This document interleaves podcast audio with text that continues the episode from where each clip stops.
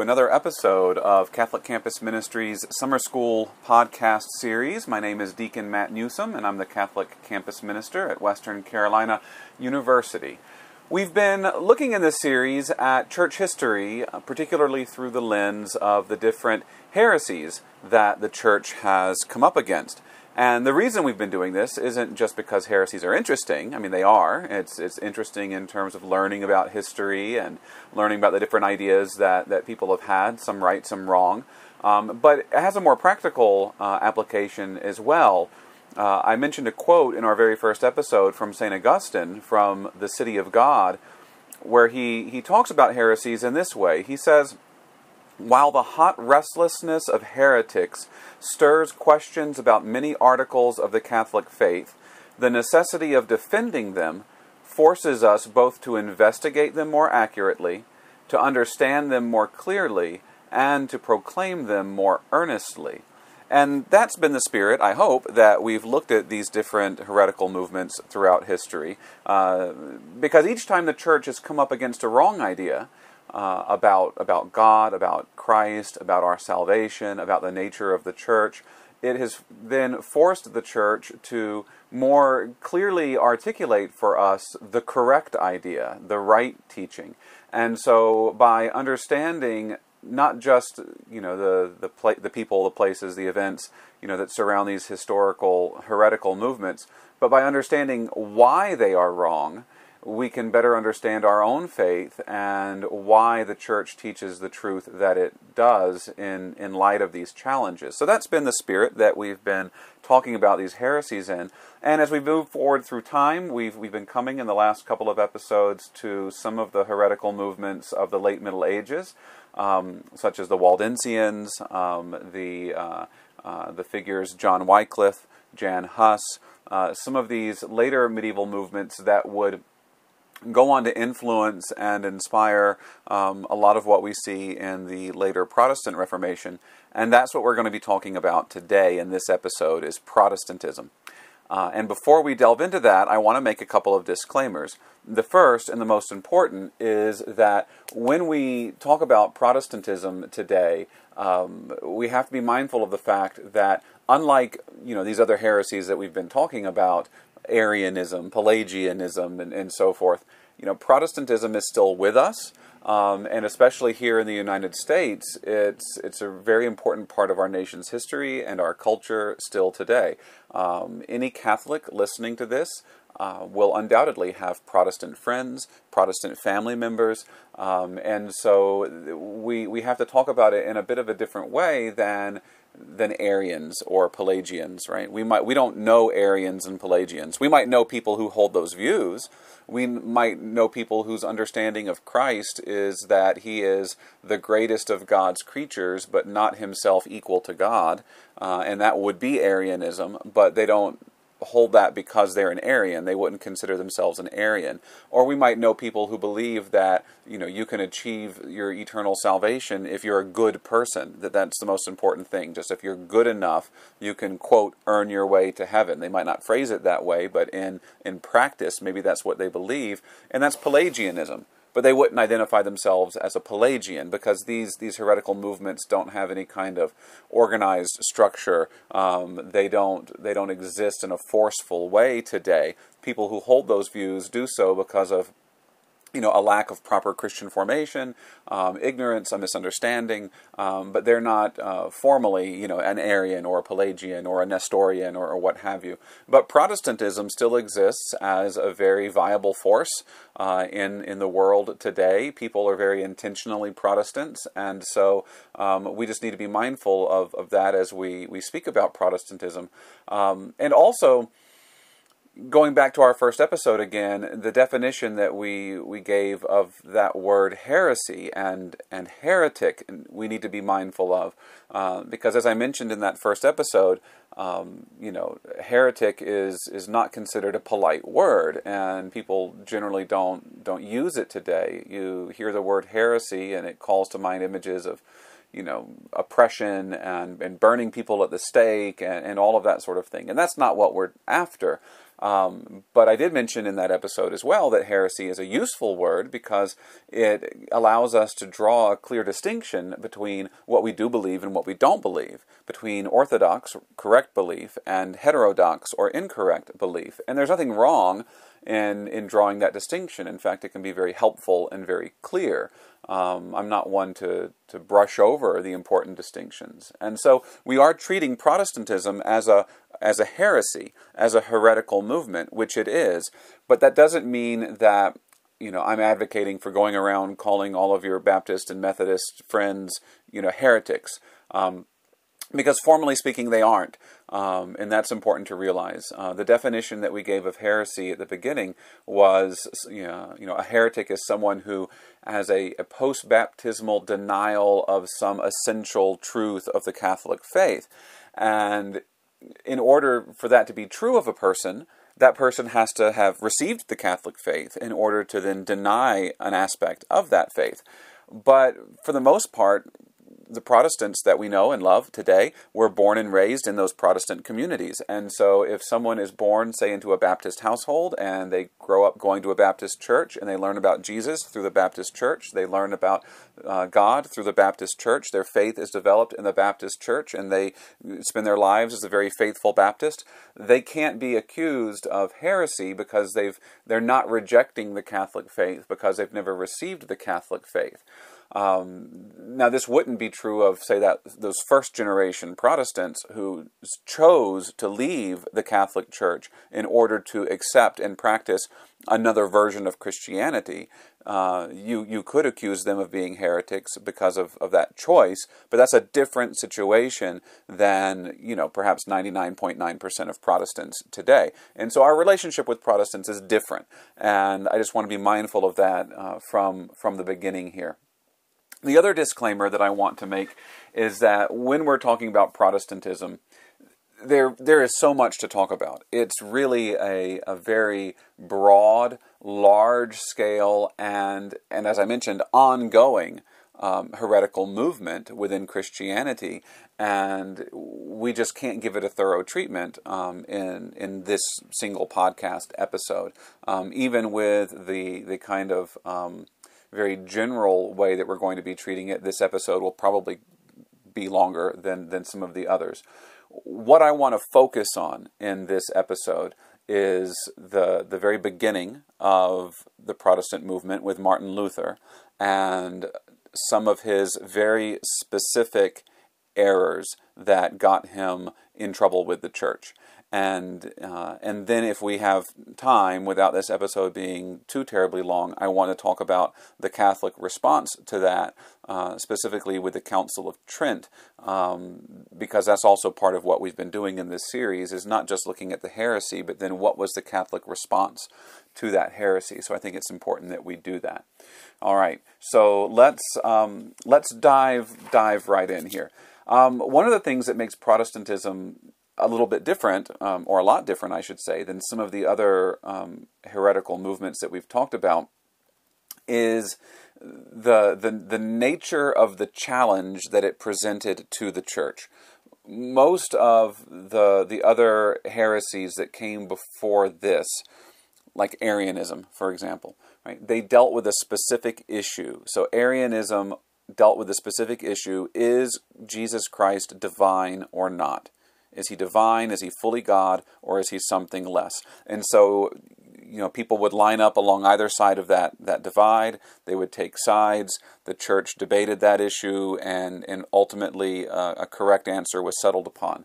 Um, you know, so that's that's kind of the the way that most of these heresies played out. But Protestantism, and, and we started to see this with some of the other late medieval heresies like Waldensianism and, and the heresies preached by John Wycliffe and so forth. It didn't attack a single doctrinal truth of the church. Rather, what it was challenging was the nature of the church itself. Um, and really, that's a related issue to the nature of Christ because the church is the body of Christ.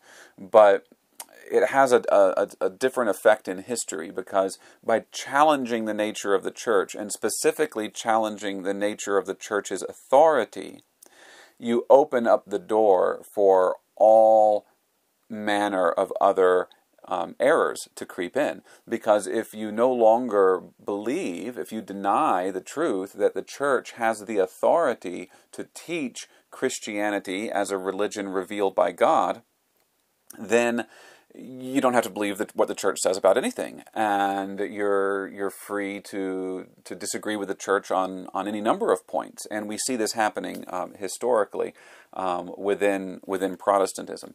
But uh, but it all started with one man um, who had some specific disagreements with with the church, and that man is is Martin Luther. So, who was Martin Luther? Uh, Martin Luther um, was a Catholic priest. He was an Augustinian monk. Um, he was born in the year 1483. Um, and the story goes that in the year 1505, he was almost killed by lightning in a storm. And he was so frightened by that experience that he made a hasty vow to St. Anne that he would become a monk if his life were spared. Uh, and his life was spared. And so, two weeks later, he made good on that vow. He um, he joined the Augustinian order, and then two years later, in the year 1507, he was ordained a priest. Um, he continued his theological studies. Um, he earned his doctorate in the year 1512, um, and he taught scripture at the German University of Wittenberg. And he became, in short order, the scripture scholar at Wittenberg. Um, he, he developed quite a reputation for being a scripture scholar. And so while he's there uh, as a professor teaching at Wittenberg, between the years 1512 and 1518, he preached a series of lectures on the Psalms, on, um, on, on St. Paul's letter to the Romans, St. Paul's letter to the Galatians, and the letter to the Hebrews. Um, and as he was preparing for the, these lectures and presenting these lectures, he had a, um, a conversion experience of sorts, uh, a, a, revelation that would forever shift the direction of his his faith. Um, and, and, to understand the nature of that, we have to understand a little bit about Martin Luther. Um, he apparently suffered from some sort of a psychological disorder.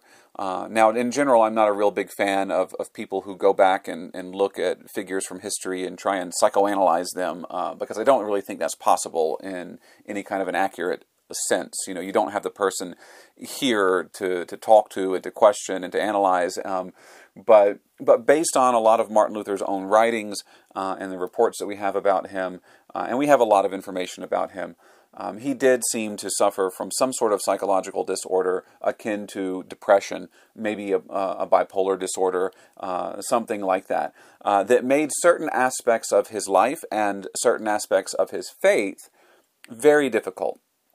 We know from his own testimonies that he uh, seemed to have a lot of trouble accepting God's mercy and forgiveness.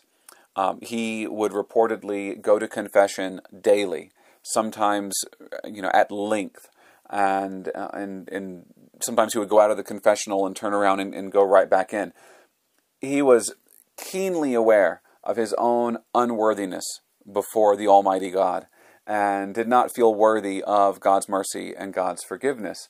Um, the concept of God's justice frightened him because he knew that justice demanded that sinners be punished and no matter how much Martin Luther tried to live a holy life, no matter how often he went to confession and confessed his sins, he knew that at the core he was a sinner and therefore he deserved to be punished. And so he, he struggled with this. Um, we today we might uh, say Martin Luther suffered from scrupulosity, this um, scrupulosity has been described as kind of religious OCD, um, this this heightened awareness of one's own sins and uh, a lack of faith in God's God's mercy. Um, so Martin Luther suffered with this, and he had a uh, a revelation when he was meditating upon Romans chapter one verse seventeen, where it's written that the just man lives by faith that if justification was made possible by faith, therefore it's our faith that makes us holy. And it doesn't matter what we do, and it doesn't matter how we live our lives, it doesn't matter how great a sinner we are.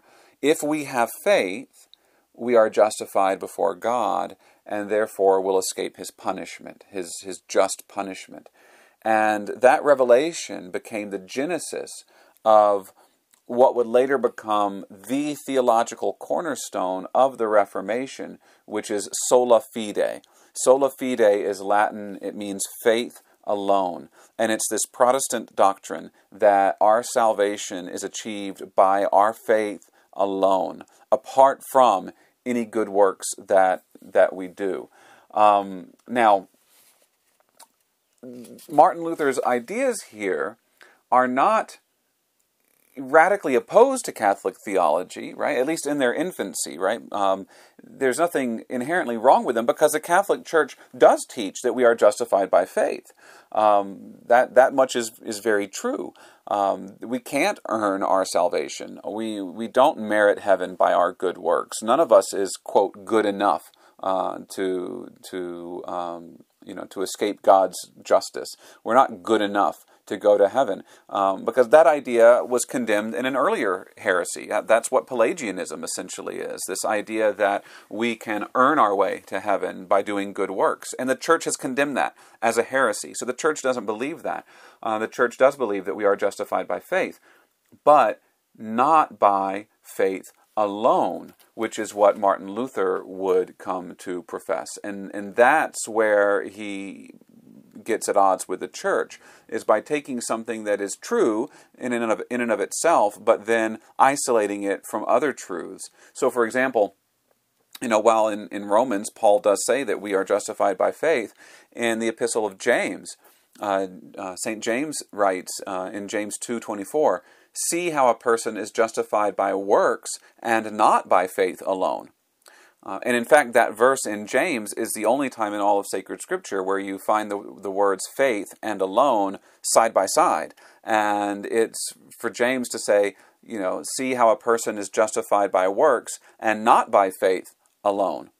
Now, we don't believe that a person is justified by works alone either. As I said, that's Pelagianism and that's a heresy. So it's this combination. It's, it's our faith, uh, which is necessary for our salvation, working in conjunction with our good works.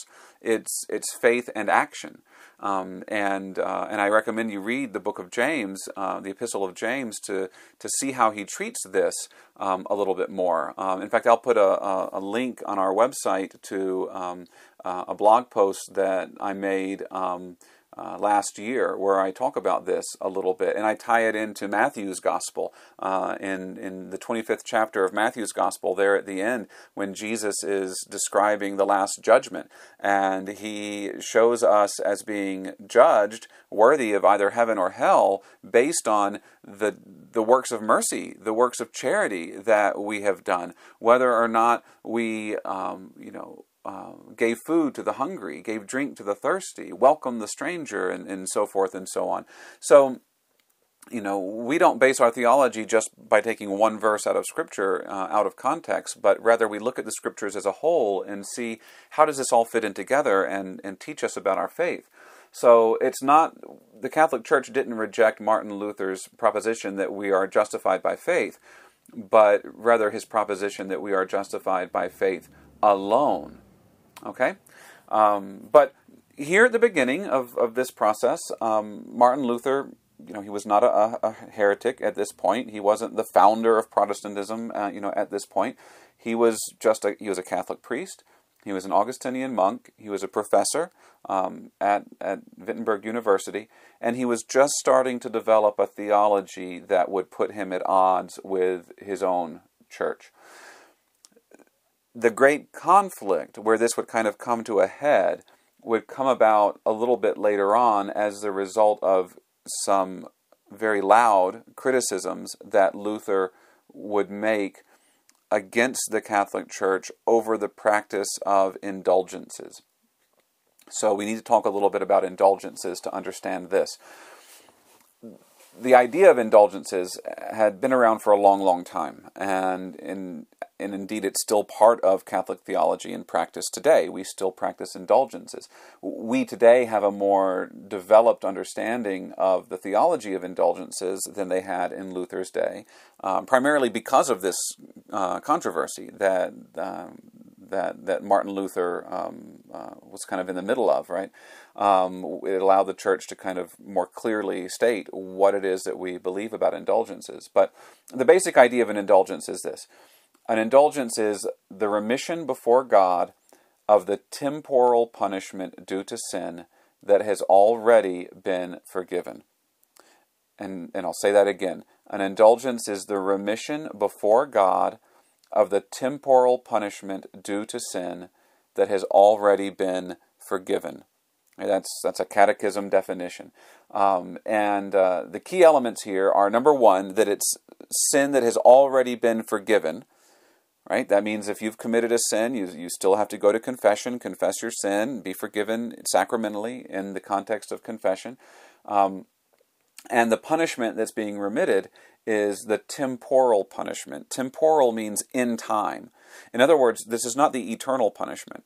The eternal punishment, that punishment outside of time uh, for sin, is, is damnation. It's eternity apart from God. It's hell. And that punishment, you know, which ultimately is the only punishment that matters, right?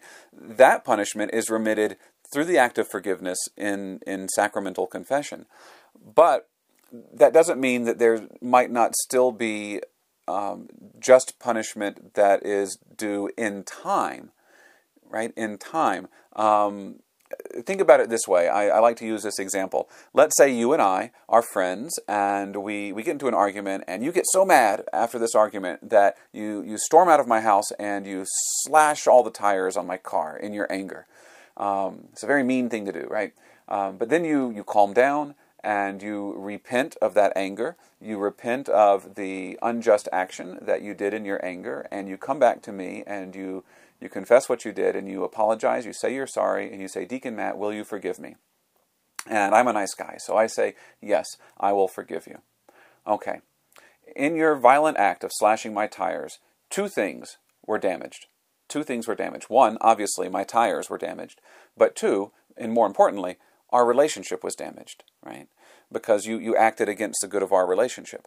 And so, by coming to me and asking forgiveness, and then by me extending that forgiveness, um, our relationship has been restored. And our relationship is much, much, much more important than the tires on my car. So, we're good. Our friendship is good, right? However, I still have slashed tires on my car, right? Our you know the healing of our relationship the forgiveness that that I was able to offer and that you were able to receive doesn't magically erase the damage that was done by your sinful action. And so that act still needs to be addressed.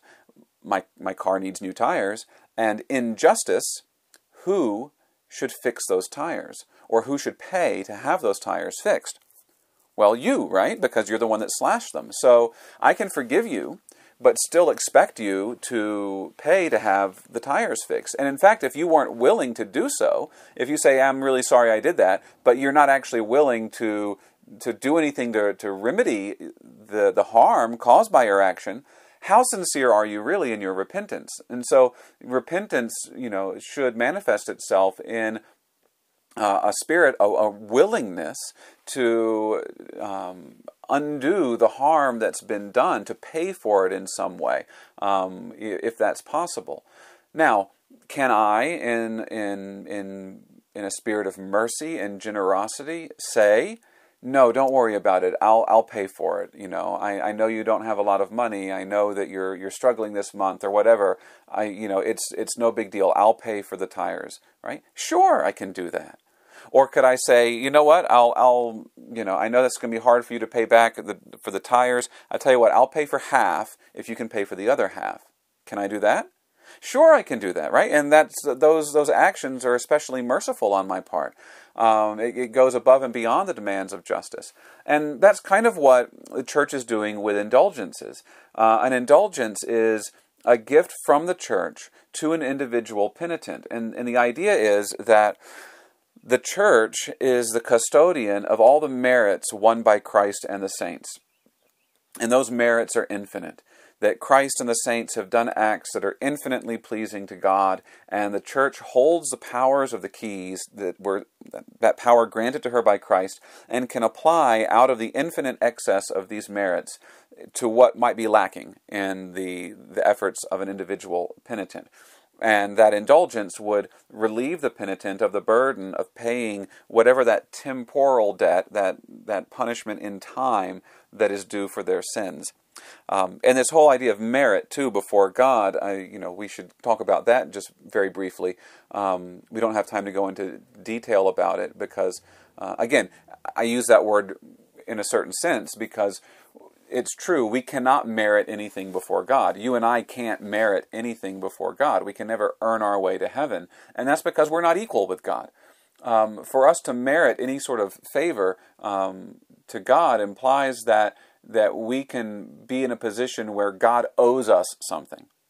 And you and I can never be in that position because we're, we're as creatures, we are so far below the Creator that the Creator doesn't owe us a thing. In fact, we owe Him everything. Um, you know, I think about our relationship with lesser creatures. I raise chickens, and you know, I care for my chickens. I provide them a good, you know, a good life. But there's absolutely nothing that uh, one of my chickens is going to do that's going to put me in a position where I owe that chicken something, right? Because it's a chicken, and I'm a human being, and we're not on the same level. Um, but another human being yeah, absolutely, can can be in a position where I owe that human being something um, out of justice. Um, say I, I, contract with with with a person to come and, and do yard work for me to mow my lawn, and we agree on a certain pay, and he comes and he mows my lawn. Um, you know, justice demands that I, I pay him what we agreed upon. Um, I'm in a position where I owe him he has merited my favor by his good works. And we can do that because we're equals. We're equal in dignity. Um, but you and I are not equal in dignity before God, and we, we can't be equal in dignity before God because He is He's transcendent, He's almighty, He's omnipotent, He is creator. We are mere creatures. But you know who is equal in dignity to God? That's Christ. Jesus Christ is equal to God in all things. And He, through His good works, through His meritorious actions, especially His actions on the cross, He can merit favor before God. And He does so on our behalf you know, at the, the scene of his baptism, we hear, you know, we see the heavens open and we hear God's voice say, This is my beloved Son, in whom I am well pleased. God is pleased with the actions of his Son. And when we put on Christ through our baptism, we become part of his body. And we share in that favor. And so the good works that we do, they also merit God's favor, not because of who we are, but because of who we are in Christ. Right? And so there's, there's, a word for that, a theological word for that. It's called condign merit, and it just acknowledges the fact that it's not our good works that God is rewarding, but it's that good work done in Christ. It's Christ's works within us that give God pleasure. And so the point here right now is that combined with all of the good works of the saints and the good works of Christ himself, there's an infinite storehouse of, of, of, merit available for the church. And the church is not stingy with this. And the church grants this to, to any of those who, in their own individual efforts and their own individual penances, might, might need that assistance, might need that help in growing in holiness. Um, and that's all that this is about, is about growing in holiness. Um, we know that everyone who enters into heaven is, is holy. And we also know that there's, there's a difference between being perfectly holy and being forgiven. You can be forgiven from your sins, but still have a lot of this temporal attachment to your sins. You could still be a work in progress. And if you die in God's grace and you die forgiven of your sins, but not yet perfectly purified, not yet perfectly holy, God will continue that work in you so that you're made holy before you enter into heaven. This is what we believe purgatory is. Right? And so an indulgence is seen as um, uh, a way to ease the, the, the, suffering and the time that someone will spend in, in purgatory. So indulgences is wrapped up in that doctrine as well, our, our doctrine of purgatory. You see how this all feeds in together, right? To really get a good understanding of the Catholic theology of this, it's not enough just to know what we teach about indulgences or enough about you know what we teach about purgatory, but you have to understand what we teach about grace, what we teach about mercy, what we teach about forgiveness, what we for- teach teach about holiness. It's all connected, right? It's like a it's like a Jenga puzzle, and you, if you pull out one piece of that puzzle, the whole thing might fall down. And and what Martin Luther was doing by saying that we are justified by faith alone, apart from good works, is he's he's pulling out a piece of that that Jenga tower. And when he challenges the church on indulgences, he's pulling out a piece of that that Jenga tower. Um, all right, I've gotten a little bit off, you know, off track here. So let's bring it back down. Martin Luther is is making some specific complaints about indulgences that, you know, were not necessarily all theological. A lot of the complaints that he was making about indulgences were practical. They they were complaints about the way that indulgences were being treated and promoted in the church at his time. And and Martin Luther was not the only one making these complaints.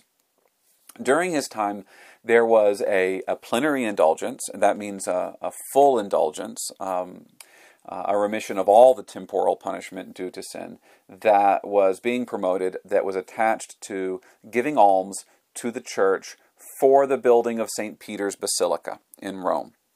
Now, the, the acts to which the church um, would traditionally attach an indulgence tend to be good, pious actions, making a pilgrimage, spending time in prayer, reading the scriptures, uh, and donating alms. Giving alms is one such act. And when we think about giving alms, typically the understanding is this is money that's going to the aid of the poor.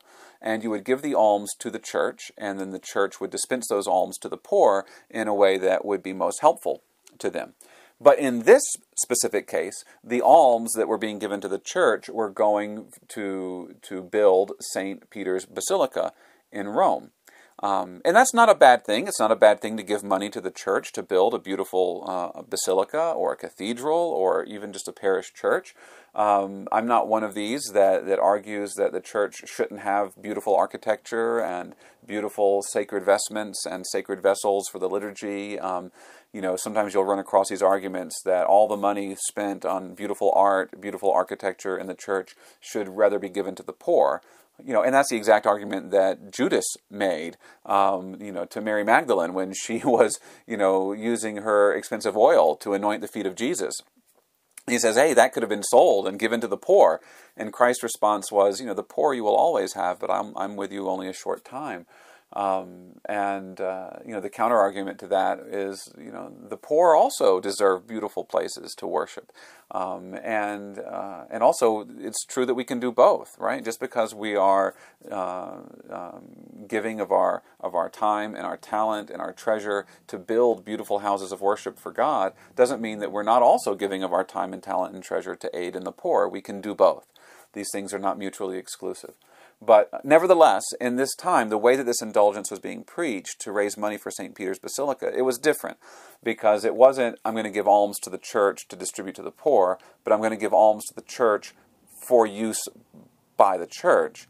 And so, what it could very, very, very easily look like is that I'm paying the church money for this indulgence.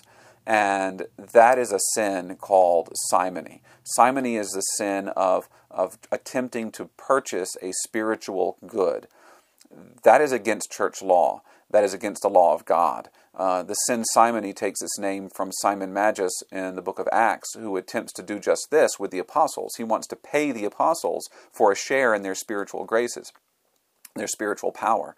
And by attempting to do that, he's struck dead by God. And so, and now he has a sin named after him. You don't want to be that guy that gets a sin named after you, right? Um, so he, that's the sin of simony. And so it appeared, for all intents and purposes, that what was being practiced and promoted by the church was simony. And so you had a lot of people in the church that were reacting very negatively to this. Um, and the people who were going about and preaching these, this indulgence and promoting this indulgence weren't exactly doing a lot to dispel that image. Um, probably the worst offender, the most infamous, is uh, a Dominican by the name of Johannes Tetzel, and he's the one who supposedly coined the phrase, "As soon as the coin in the coffer rings, the soul from purgatory springs." You know, they they were very rather lax in making sure that the faithful understood the proper theology of indulgences and understood things like, you know, you have to be in a state of grace, you have to have gone to confession uh, in order to receive this indulgence. Um, you know, they were more concerned with just getting the money. Um, and uh, And remember, too, we've been talking about this the past couple of episodes. A lot of people in the church, in the upper echelons, right, the higher ranking, you know, levels of bishops, had a, a justified reputation for being corrupt, for being overly attached to, to money and material wealth. Um, pluralism and absenteeism that we talked about in earlier episodes, right? This practice of a bishop being bishop of more than one diocese at a time, and then consequently not actually being physically present in the diocese that he was responsible for, that was still a major issue in Martin Luther's day. And the reason that they would have these multiple dioceses is because the diocese was their source of income, and that would that would just bring in more money for them. And a lot of these bishops, in order to allow the, um, the Vatican to preach this indulgence to raise money for St. Peter's Basilica in their territories, would demand that they keep a share of the alms raised in, in their diocese. And so, you know, they skimmed their share off the top. So, you know, there was a lot of corruption attached to this um, that, that people saw, people realized, and a lot of people, good, faithful people within the church, um, reacted negatively against. Um, and Martin Luther certainly reacted negatively against this too. I mean, he was offended by this idea that you could somehow purchase forgiveness for sins, because even though that's not what an indulgence is, that's what it looked like, and that's how it was being promoted. And to him, right, who who was so afraid of the justice of God and who was so scrupulous about his own sins, the idea that you know forgiveness is something that could just be purchased by the wealthy um, was was just horribly offensive. It was it, you know sin is not a trivial matter, and and Martin Luther was keenly aware of that. So what happened? The year 1517, this all came to a head. Martin Luther wrote up a list of 95 points. This is the famous 95 Theses 95 points that he was was critiquing the church on, primarily around this issue of, of the sale of indulgences. And he nailed it to the church door in Wittenberg. Uh, and a lot of times this is portrayed as a real in your face kind of challenge to the church, you know, in, in films about Martin Luther's life and things. You know, you see Martin Luther coming up to the church, the very door of the church itself with a hammer and bang, bang, bang, you know, proclaiming his his statement there. Um, in reality, in the context of, of the University of Wittenberg, what Luther does here is not such an unusual thing. The, the church there in Wittenberg is right on the main square in the university. Um, the door functioned uh, essentially like a, like a bulletin board in a modern day college campus. It's where all kinds of notices were put up because people would walk through those doors every day. It's it's where you would put something if you wanted it to be seen, and it was fairly common practice for the the professors there to put notices up on the church door of things that they wanted to have a debate about, that they wanted to have public discourse about, and that's what Luther was doing here. So it was a very common thing. Um, but the other thing that Luther did, though, is he made copies of his 95 Theses because the printing press had been invented by this point, it was easy to, to make copies of things. So he made copies of his 95 Theses, and he sent them out to bishops, he sent them out to theologians, uh, and so it really reached a, a, broader audience than just the, you, you know, the, the university community there in Wittenberg.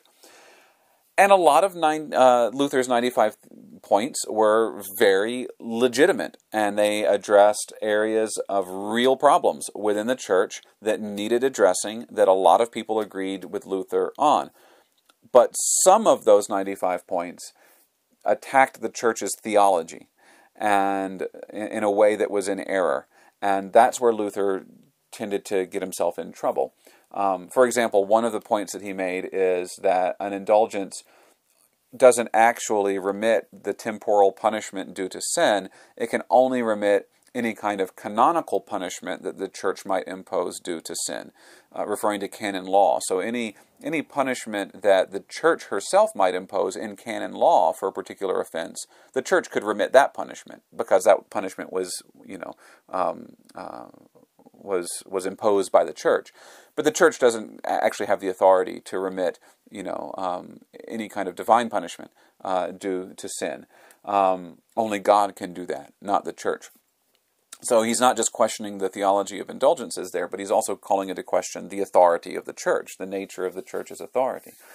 Um, so um, the Pope you know, caught wind of this and wanted to, to see what was going on. And he sent a man named Cardinal Cajetan to Germany to meet with Luther. Um, that meeting happened in the year 1518 um, and discuss these issues, discuss some of Martin Luther's concerns. And Cajetan was a good man to send. He was, was a moderate man. Um, he had a very well developed theological understanding of the nature of indulgences. Um, he didn't subscribe to a lot of the, the popular um, misconceptions um, surrounding indulgences uh, of the day. Uh, and he had also read a lot of Luther's writings, and so he was familiar with Luther's um, background. Uh, and so the, the two met. And during this exchange, um, Luther started to assert other erroneous teachings. Um, for example, he um, would appeal to Scripture uh, as the basis of where he's getting all of uh, his theological ideas above and beyond the teachings of, of a pope or a church council. He was holding that it's possible for a, a pope or a church council to teach wrongly but it's impo- impossible for Scripture to be wrong.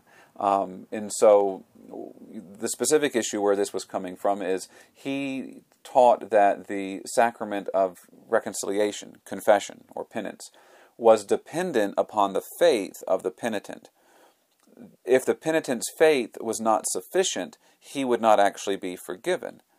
And of course, that's not how the sacraments work, right? The, the Catholic faith maintains that the sacraments give grace in and of themselves. They're not dependent upon the faith of the one receiving them.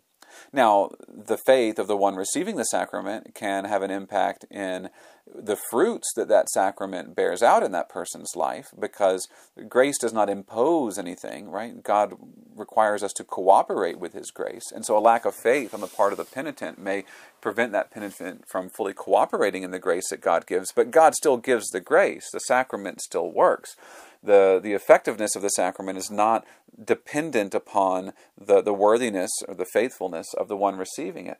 Um, but no, Luther said that grace can only be given if the one receiving it believed that he was receiving that grace. Um, and so, you know, and, and to bolster that, that point, he would appeal to Scripture um, and, and say, This is my understanding of, of Scripture. The church is wrong, you know, on this. So in the end, Cajetan asked Luther to, to recant on two points. The first being the requirement that you have to have sufficient faith in order to receive the grace of the sacraments.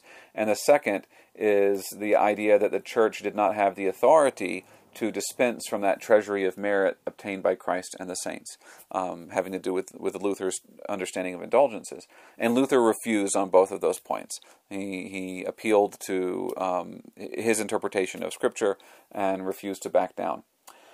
So that same year, 1518, towards the end of the year in November, the Pope issued a document that clarified what the church taught about indulgences. It was called Cum Postquam. And uh, this was specifically to address a lot of the points that were being raised around uh, how indul- indulgences were being mistreated, to, to clarify this is what we actually teach about indulgences. But Luther would continue to maintain his own position ab- about this, um, and he made an appeal to a, a, general council of the church. He said, We need another council to settle this, because he thought that the council would have the ability to overturn the authority of a pope. And that led to a lot of further debate uh, of, among theologians about um, uh, not just indulgences at this time, but about the nature of the church. Who is the authoritative interpreter of Scripture?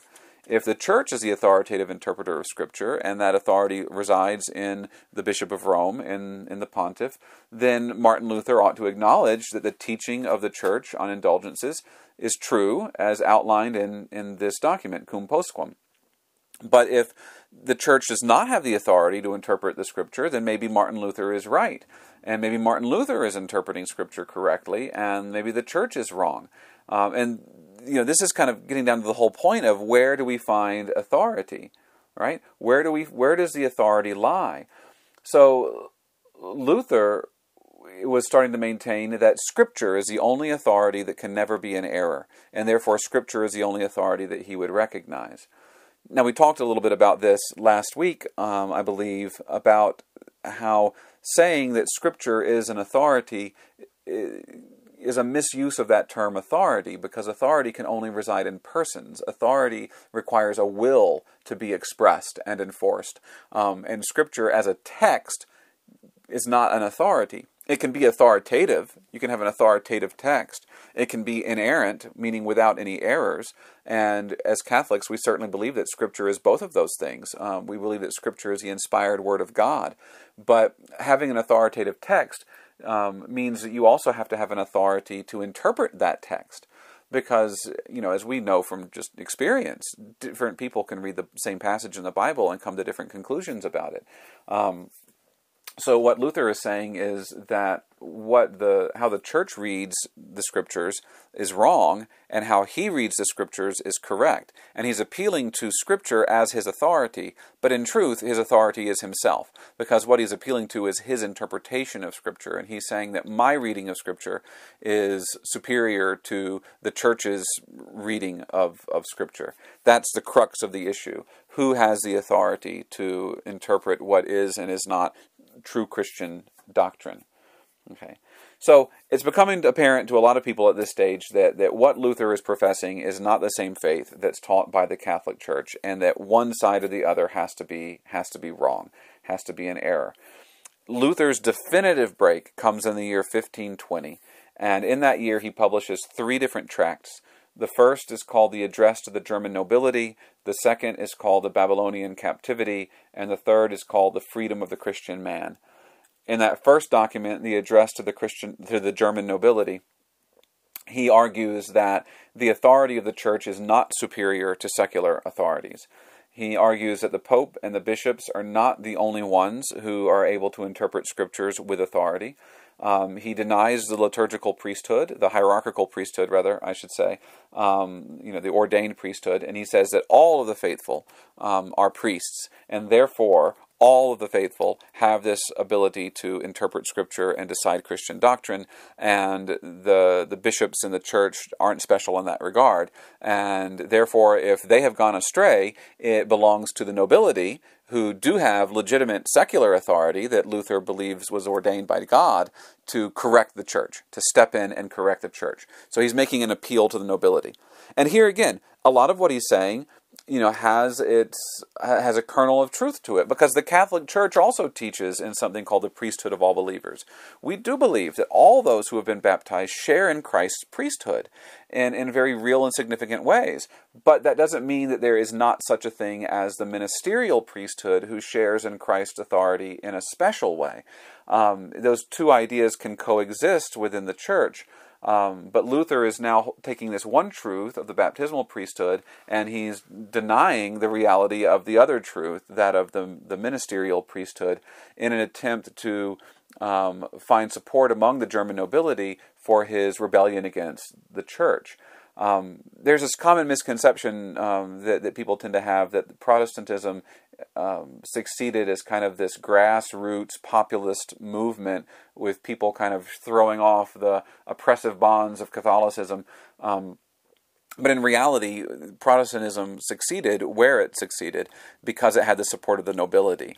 It was a, a top down movement. Um, in any country where the, the ruling classes, the, the nobility, uh, got on board with Protestantism and embraced Protestantism, those countries became Protestant. But in countries where the ruling classes did not and they remained Catholic, those countries also remained remained Catholic. So um, Luther in this document is addressing this call to reform the church to the nobility as opposed to to, to the church. Okay. Uh, the second tract that Luther wrote um, was called The Babylonian Captivity, and this one goes into a lot more detail on Luther's sacramental theology. Uh, in brief, he denied the sacraments of confirmation, of matrimony, of holy orders, and anointing of the sick. Um, he, he denied that any of those were sacraments. And the reason being that he said he couldn't find any support for, for those being sacraments in Scripture. So he believed that baptism, Eucharist, and confession were sacraments. Um, but again, with a different understanding than what the Catholic Church teaches. Um, for, we've already said that he thought confession was only valid uh, if the, the penitent had sufficient faith.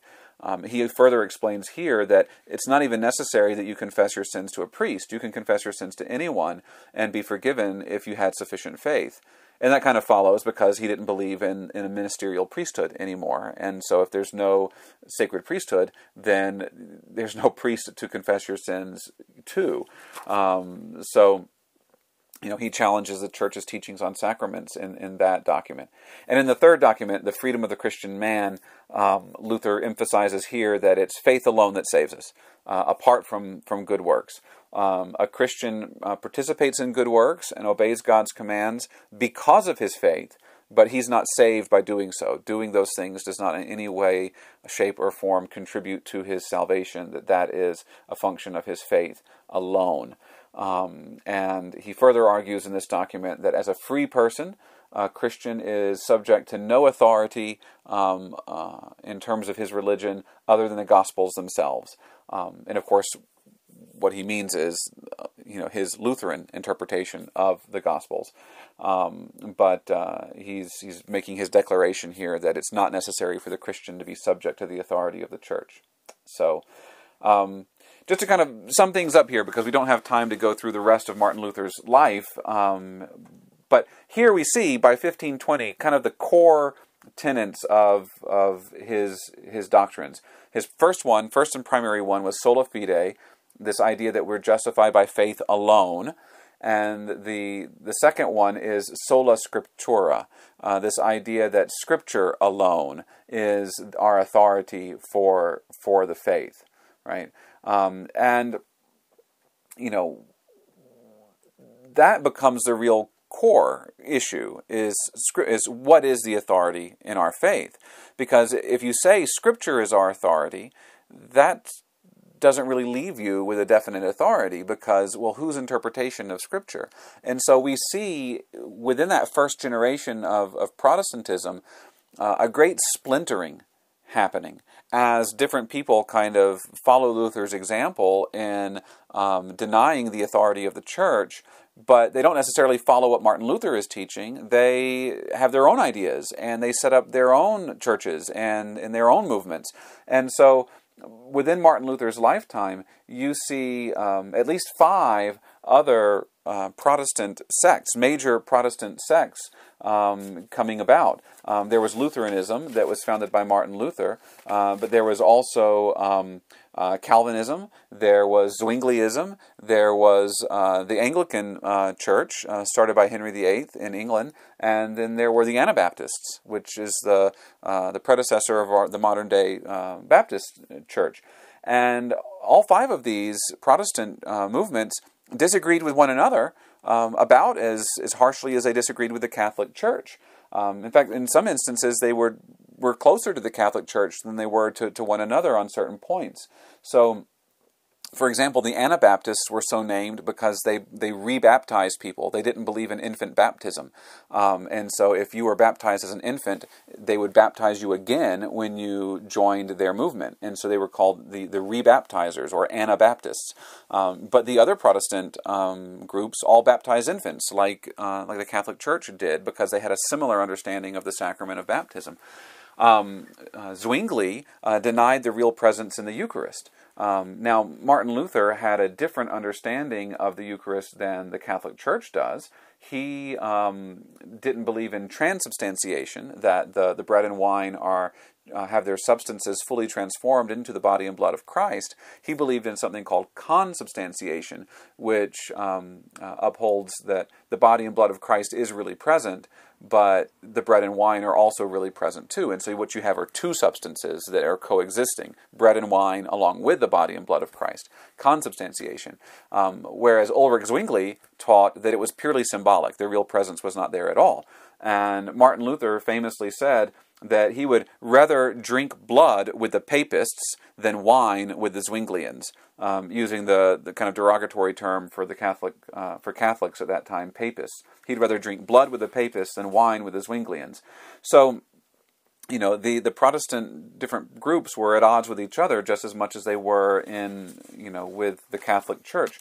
And that splintering has continued to grow it's it's continued to grow and multiply and multiply and multiply. There are hundreds of Protestant denominations that exist today, um, all because you know one group of Protestants had a disagreement with another group of Protestants over some point of doctrine or theology or church practice, and so the answer is just to to split and and start another movement rather than come to some conciliar uh, agreement and consensus. So sometimes you'll see uh, figures of like 20,000, 30,000 different Protestant denominations, and when you just think of kind of the mainstream Protestant denominations, you might think, well, that's that's a bit much, that's exaggerated. Um, but most of the mainstream Protestant denominations that we're familiar with themselves are actually subdivided into multiple different denominations that aren't necessarily in communion with one another. Um, so there's no such thing, for example, as the Presbyterian Church. There are multiple different Presbyterian denominations. There's no such thing as um, you know Anglicanism. Period. Right? There's different Anglican communions, Episcopalianism, and, and, so forth and so on. There's a lot of division, and this is true of Lutherans. It's true of Baptists. It's true of, of all of them. Um, and uh, and then we have the rise today of the kind of non-denominational independent churches um, which effectively each individual congregation is its own denomination. And so when you think about that, that 20,000, 30,000 figure starts to sound a little bit more valid. Um, I don't know where those numbers come from. Um, I do have a book that I use as a reference in my office called the Handbook of Denominations in the United States.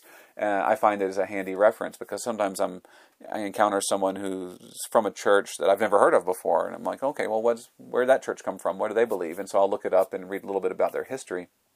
And this book only is dealing with denominations in the United States, and it's got over 200 entries in it. And so, you know, even if that were how many there were, 200, that's still 199 more churches than Jesus founded. So, division in, in the church um, has just really grown rampant um, ever since the Protestant uh, movement. Um, and we're still, like I said, experiencing that further division today. And I don't think that's what Martin Luther wanted. Um, in the early years of the Reformation, there wasn't this sense that, okay, we're going to break away and start our own thing. Um, it was seen as an interchurch conflict. It was seen as an issue that would eventually get resolved, and you know, um, one side would be proven right, one side would be proven wrong, but ultimately there would still be one church that was still intact, and that uh, unfortunately is not what happened. Again, because the nature of this particular heresy is not you know about just one particular point of doctrine where there's a difference on, but it's on the nature of the church itself. It's on the nature of the church itself. And when your argument is that the, the institutional church does not have the authority to teach in the name of Christ, does not have the authority given to her by God to, to maintain and proclaim this revealed religion, then why should you listen to the church about anything?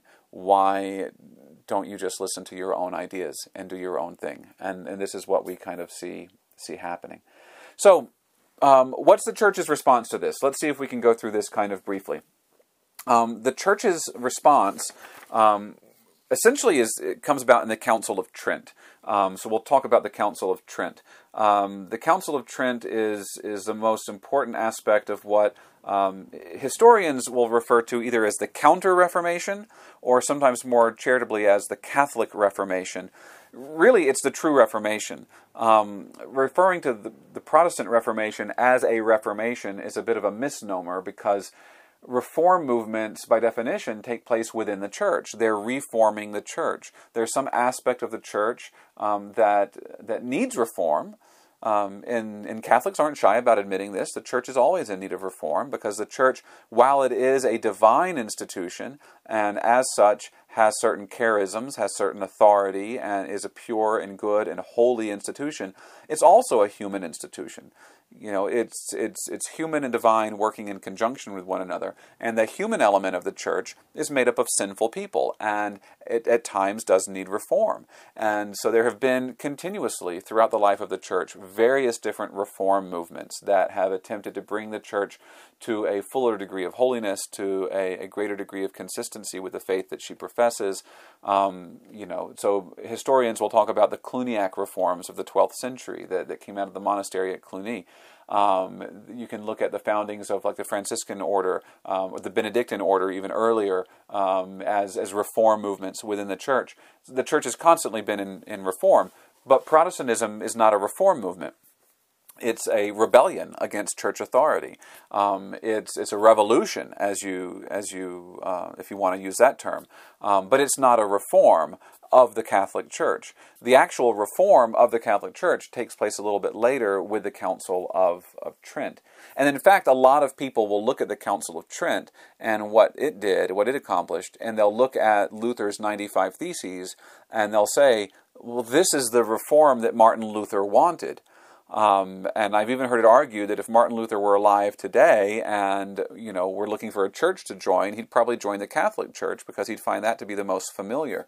Um, so the Council of Trent begins in the year 1545.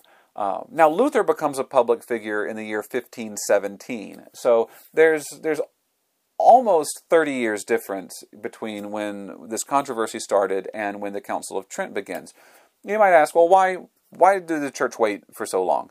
Um, well, a lot of different reasons. First of all, uh, like I just said, initially it wasn't clear how big of an issue this was.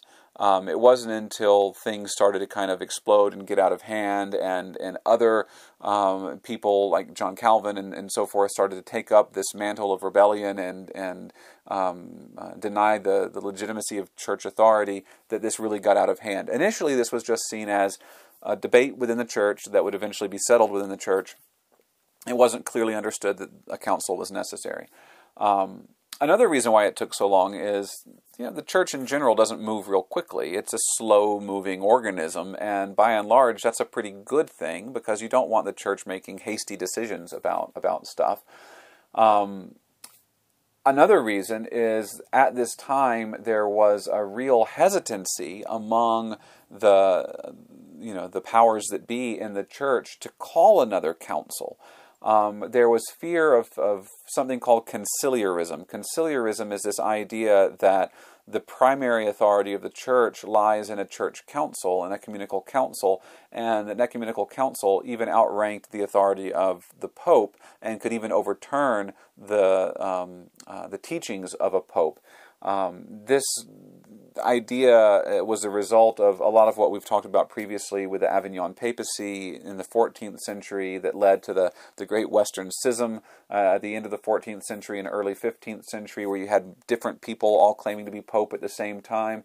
And the way that that was resolved was with a council. And so some people, the Council of Constance in, in 1417, and so some people you know, kind of took from that, well, if I don't like what the Pope is doing, if I don't like what the Pope is saying, we can just call a council and they can overturn the, you know, what this Pope has done. Um, so that made popes themselves kind of hesitant to, to call councils. Um, there was uh, actually a, a, group of cardinals that attempted to hold a council in Pisa in the year 1511 without the consent of the Pope. Um, and uh, that didn't work, but that led Pope Leo X to call the Fifth Lateran Council in the year 1516, um, which was the year before Martin Luther posted his 95 Thesis. And one of the things that, that they did at the Fifth Lateran Council was to agree and to proclaim that only the Pope had the authority to convene, to approve, and to dissolve an ecumenical council. So uh, there had just been a council called in the year 1516 to address this issue of conciliarism. So the very next year, 1517, this is when Martin Luther steps onto the scene. And so there was not a lot of enthusiasm in the church around the idea of calling another council. They're like, no, we just we just had a council. We don't need another council. Um, the church was not, you know, real open to doing that the secular authorities, the secular Catholic authorities that might otherwise put pressure on the church to call a council to deal with the Lutheran issue and the Protestant issue, um, they were a little bit distracted at this point too. The the largest Catholic uh, powers in Europe at the time were in Spain, in Austria, and in Poland.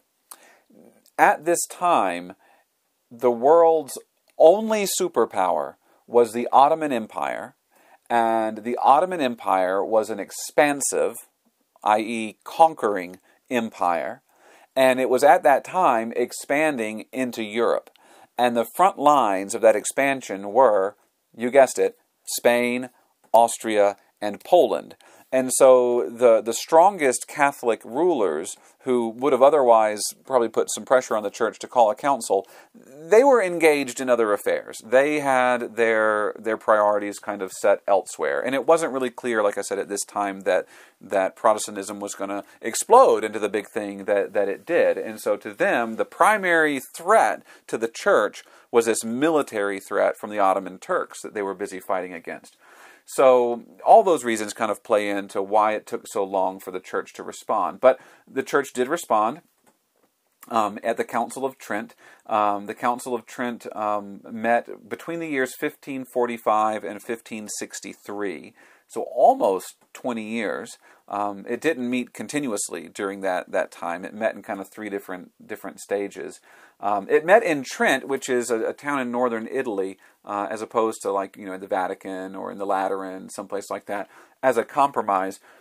When the council was called, um, uh, the Holy Roman Emperor Charles V wanted the council to be held in Germany because his primary um, hope for the council was that it would reunite the church in Germany. It would reunite the German Protestants with the German Catholics so that Germany could kind of uh, now um, uh, have a present a united front against the the foreign threats, the Ottoman Turks um, that were uh, that were threatening Europe.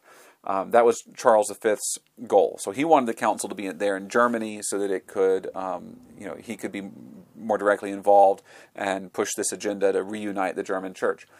Uh, the Pope, uh, who was Pope Paul III, and a lot of leading bishops in the church, they kind of they saw the writing on the wall and they said, "Look, schism is inevitable at this point. Like that's already happened. We, can't put that cat back in the bag. Um, you know, Protestantism is a thing." And what we want is we want a council that's going to be able to clearly delineate between heresy and orthodoxy. We're, we're not really reserving any real hope of reuniting the church at this time, but we want to draw a line in the sand and we want to make clear what we as Catholics do believe. And so we want to hold a council in Italy so that it can be, you know, very closely monitored by the papacy and, and make sure that doctrinally it remains sound. Um, and so Trent was a compromise location. It's in northern Italy. It's very close to Austria uh, and Germany, the German states, the Holy Roman Empire. Um, and it's on a, a, common trade route between Germany and, and Italy. Um, so that's why it was in Trent. Uh, the first session uh, was held between the years 1545 and 47, and that was suspended because there was an outbreak of the plague. Uh, it resumed again in the year 1551, but then it was suspended in the year 1552 because of um, some political and military unrest. It was no longer safe to keep meeting. Um, and then it didn't meet again until 10 years later, 1562, and concluded in 1563. So even though it, it met over this period of 18 years, it didn't meet continuously for 18 years. Um, it, it met in short little bursts. The Council of Trent had three goals. The first goal was to heal the, the split between Catholics and Protestants. Uh, the second goal was reform of the church, address some of these complaints, and reform the church from within. And then the third goal was to establish peace in Europe so that Christendom could present a united front against the Ottoman Empire. So that's why they were meeting in this council. That was the goals of the council. Um, and we don't have the time to go into all the council proceedings, but I want to just list out what some of the major accomplishments of this council were. Um, it established that apostolic tradition, the tradition that's handed on by the apostles through the church, has the same authority as sacred scripture, right? That the divine revelation that's entrusted to the church has basically two modes of expression that of tradition and that of scripture. Scripture is the written part of divine of the divine revelation that deposit of faith but tradition is the unwritten aspect. Um, right? And this makes sense historically too because if you remember the big, at the beginning the first few centuries of the church we didn't have a codified bible but yet the church existed and the church continued and the church was strong despite persecution. So it established apostolic tradition um, is on par with sacred scripture in terms of the level of authority. It formally defined the canon of scripture to include the deuterocanonical books. Um, we didn't talk about this earlier, but one of the things that Luther did was he rejected the validity of a number of books in the Old Testament, um, what uh, most Protestants today refer to as the Apocrypha, what we refer to as the Deuterocanon, um, which literally means second canon. Um, and, uh, uh, and, and, Luther rejected these books as being non scriptural. Uh, and these contain things like 1st and 2nd Maccabees, um, which uh, contain a very direct reference to to, purgatory, to the practice of praying for the dead, which implies um, purgatory. Um, so it's important that these books are in there. Sirach, Baruch, um, uh, so forth. So the church defined the canon of Scripture and, and included these deuterocanonical books. Um, it uh, said that the Vulgate translation, um, which is the translation of the Scriptures into Latin, was the only translation that would be approved for theological use. Um, it affirmed that baptism removed the guilt of original sin. Uh, this was largely in response to the Anabaptists, right, that were denying that. Um, it defined justification as coming from both faith and works together, and that both faith and works are necessary for salvation. It reaffirmed all seven sacraments. Um, and then, in terms of like church practice and, and, and so forth, it permitted that a bishop may only hold one see at a time, right? You can only be bishop of one diocese, and it required that bishops actually live in their diocese. Um, so it's addressing that, that real problem of, uh, of, plur, of, pluralism and, um, and absenteeism. Um, it, uh, it reaffirmed the belief in the real presence of the Eucharist um, and, and the doctrine of transubstantiation. Um, it forbade clandestine marriages because that was a problem that the church had been facing. People kind of getting married in the woods, you know, somewhere. And uh, because what makes a marriage valid in the eyes of the church is the consent of the couple being married. And um, if you go off in the woods and you exchange your vows, you can come back and say that you're married, and who's there to prove it, right? And this becomes an issue. So it forbade, for, forbade clandestine marriages. Um, it upheld celibacy in the priesthood, which was being challenged by Martin Luther. Martin Luther, as a priest and an Augustinian monk, he would go on to become married to a woman who had formerly been a nun. So he had done away with this idea of celibacy. Um, and so Trent upheld that, celibacy in the priesthood. Um, and it promulgated decrees on purgatory, on indulgences, on the veneration of saints, and the veneration of relics and sacred images. Um, all these things were being challenged by Protestants. Uh, a lot of other particular Protestant creeds were discussed and uh, refuted at this council. Um, and then it also introduced a liturgical reform. Um, and this is where we get the, the idea of the Tridentine liturgy. You may have heard that, the Tridentine Mass, referring to the way that Mass was celebrated prior to the Second Vatican Council. And this is where it gets its name from, Tridentine, from the Council of Trent. Um, so um, uh, it, it, it, introduced reforms in the liturgy that would be kind of called, named under that umbrella, the Tridentine liturgy. Um, other rites within the Western Church um, were with a few exceptions, largely suppressed. Um, there were some historical rites practiced in places in England and in, in the Celtic countries, Scotland and Ireland, uh, in France, and, and so forth. Um, a lot of them were repressed in favor of the Tridentine rite that would be the universal norm in the Western Church, um, with a few exceptions um, that, that are still out there. The Ambrosian rite in the Isle of Milan, for, for example. So it also gave the Church the first universal catechism um, the Catechism of the Council of Trent as a teaching tool, um, and it uh, uh, it put into place a lot of administrative and financial reforms. Um, it reformed the seminary system. It put in place very strict requirements for the formation of priests, because a lot of the problems that the church had been facing for you know ever since the 14th century were really because of poor formation among the, the clerics at the time. Um, I had mentioned previously that in the 14th century, when you had the Black Death sweep across Europe, half of the clergy died as a result of the Black Death in very short order.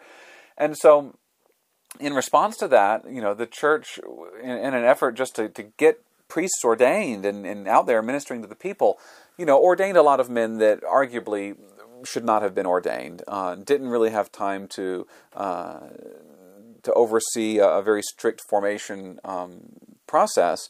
And so you had a lot of people out there in the name of the church teaching erroneous things that led to a lot of the abuses that you would see. And so Trent reformed the seminary system and put into place very strict standards for the formation of the clergy, very strict standards for the life and the ministry of the clergy, um, and uh, and like I said, did away with the practices of, of pluralism and absenteeism and uh, and, and things like um, accepting money for indulgences and, and really kind of tightened up our theology and, and our teaching on indulgences and in, in essence, the Council of Trent addressed most of Martin Luther's specific complaints, his legitimate complaints. And a lot of historians will say that the Council of Trent is the reform that Martin Luther wanted. It just came too late. Um, the the split that that um, that resulted as um, you know from Luther's denial of the authority of the church had already happened, um, and um, uh, and that cat was just, just out of the bag and would continue to, to be problematic uh, in the church. Uh, the 17th century was full of religious wars um, as a result of, of this. Um, today, things have calmed down a little bit, but you can argue that the public witness of the church is greatly weakened by the division that has been brought about because of this. Um, so, um, Today, where things stand, um, as I said, uh, Protestantism is still very much with us and very much a part of the church. Um, but where where do, where do we see Protestants in relation with the Catholic Church today? Uh, well, the Catechism of the Catholic Church addresses this. You know, I mentioned at the top of this episode that you know we shouldn't go around calling our Protestant brothers and sisters heretics because, for the most part, that's not true. They they're not guilty of denying the Catholic faith because they've never received the Catholic faith. They were born and raised in these Protestant communions, and in these Protestant communities, this is where they've you know were taught to love Jesus. This is where they were first introduced to the gospel message. Um, just something that I've observed in my experience when I meet someone who was raised in a Protestant church and then later on became Catholic they invariably have very, very positive things to say about their upbringing in the Protestant church because that's where they first learned to love God, first learned to love Christ, first learned about God's love for them. And they view their becoming Catholic not as an abandonment of what they believed as a Protestant, but as the fulfillment of that belief, as an expansion of that belief. It's their their faith in Christ that they uh, first received as a Protestant that led them into the Catholic Church, into full communion with the church that Christ founded. Um, by contrast, whenever I meet someone who was raised Catholic and left the Catholic Church to become Protestant, um, they have all kinds of fairly negative things to say about the Catholic Church. And their reason for leaving is very rarely, in my in my experience, I'm just speaking from my experience, very rarely a theological reason for belie- for leaving. Uh, it's it's an emotional reason for leaving because somebody in the Catholic Church that represented the church to them, and this might be a priest, it might be a, a nun, it might be a bishop, it might just be a lay Catholic who had a position of authority in the church, but someone who represented the church to them, um, you know, did something wrong and, and personally wounded them, and so they've um, they walked away from the Catholic Church for that reason, and they found a lot more welcome and, and hospitality in um, you know one of the Protestant churches, and that's that's where they worship now. So I think that tells us something um, about you know our our duties as Catholics to really represent the Catholic Church well um, when we are, especially among our, our Protestant brothers and sisters, um, but also just the the attitude that we should have towards our Protestant brothers and sisters um, as, as separated brethren not as uh, enemies of the faith, but as, as people that we really want to bring back into full union. They are in union with us by virtue of their baptism. Um, we want that union to be complete. Um, the Catechism of the Catholic Church says that um, uh, the church knows, and then she's in the Catechism here. This is paragraph 838, uh, and it's a quote from Lumen Gentium, the document um, from the Second Vatican Council. The church knows that she's joined in many ways to the baptized who are honored by the name of Christian, but do not profess the Catholic faith in its entirety or have not preserved unity or communion under the successor of Peter. Um, and that quote's from, from Lumen Gentium. But the Catechism goes on Those who believe in Christ and have been properly baptized are put in a certain, although imperfect, communion with the Catholic Church. So they are in communion with us. It's just an imperfect communion. So when a, when a Protestant becomes Catholic, we don't say, oh, they've converted right? It's not like they were Hindu and now they're Christian. They were Christian before and now they're they're still Christian now as a Catholic, but they're now in a more perfect union with the church. Um, and so we don't rebaptize Protestants who have already been baptized. Um, we accept the validity of their baptism and we bring them into full union with the church by administering confirmation and then Eucharist so that they can receive the body of Christ as full members of the body of Christ and uh, receive all of the, the graces that God makes available through through His church. So pray for unity in the church. This is Jesus' prayer, uh, his high priestly prayer on the night before he died in the, the Garden of Gethsemane. Um, he prayed to God that that we all be one uh, with the same level of unity that, that he has with the Father. As you and I are one, Father, may they all be one. And so that, that should be our prayer today. Um, and in our relationship with, with Protestants um, of whatever stripe, um, that we should move towards unity, that we should um, welcome them um, into the Catholic Church um, if that's you know their desire, uh, and always be a, a good and hospitable um, representative of the church in our in our dealings with them. Okay, um, so that's Protestantism. That's the extent of, of where we're going to go with that uh, today.